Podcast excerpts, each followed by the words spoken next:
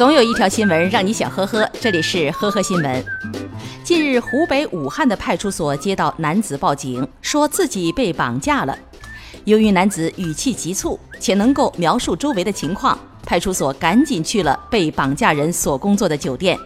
但是经理表示，他今天休息，应该在寝室里，没问题呀。结果民警去他的房间，人不在，只留下了浓浓的酒味儿。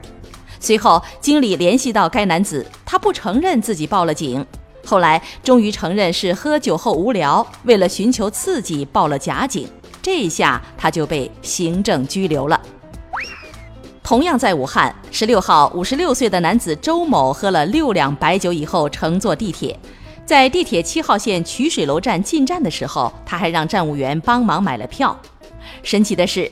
周某拿到票以后，并没有刷票进站，而是用脚去踹闸机。进站以后，他是上了车之后又下车，但伸出一只脚抵住车门，不让地铁门关闭。辅警和站务人员立刻上前制止他，并且将他带回了警务室。周某说自己上车以后又不知道该怎么回家，想拦住车不让车开走，找人问问。真是喝高了，当地铁是出租车了。行政拘留已经安排上了。六月十七号，杭州临安发生了一起交通事故，因行人随意横穿马路，造成一辆轿车躲避不及，撞上了路边的隔离护栏。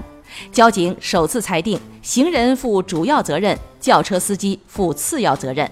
被撞护栏损失都由行人赔偿，车损由行人和车主按七比三的比例赔偿。吉林机场公安六月二十号消息，六月十九号，乘客李某某乘坐飞机的时候起贪念，私自拿走了飞机上的救生衣，打算卖钱，被机场公安机关处以行政拘留十日的处罚。根据《中华人民共和国治安管理处罚法》的规定，盗窃、损坏、擅自移动使用中的航空设施，或者强行进入航空器驾驶舱的，处十日以上十五日以下的拘留。深圳海关三月份截获二百二十二只内脏被掏空的鸟类尸体。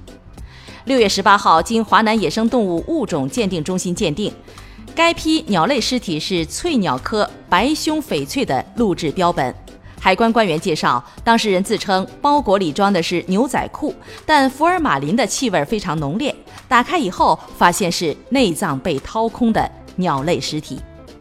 感谢收听今天的呵呵新闻，明天再见。本节目由喜马拉雅和封面新闻联合播出。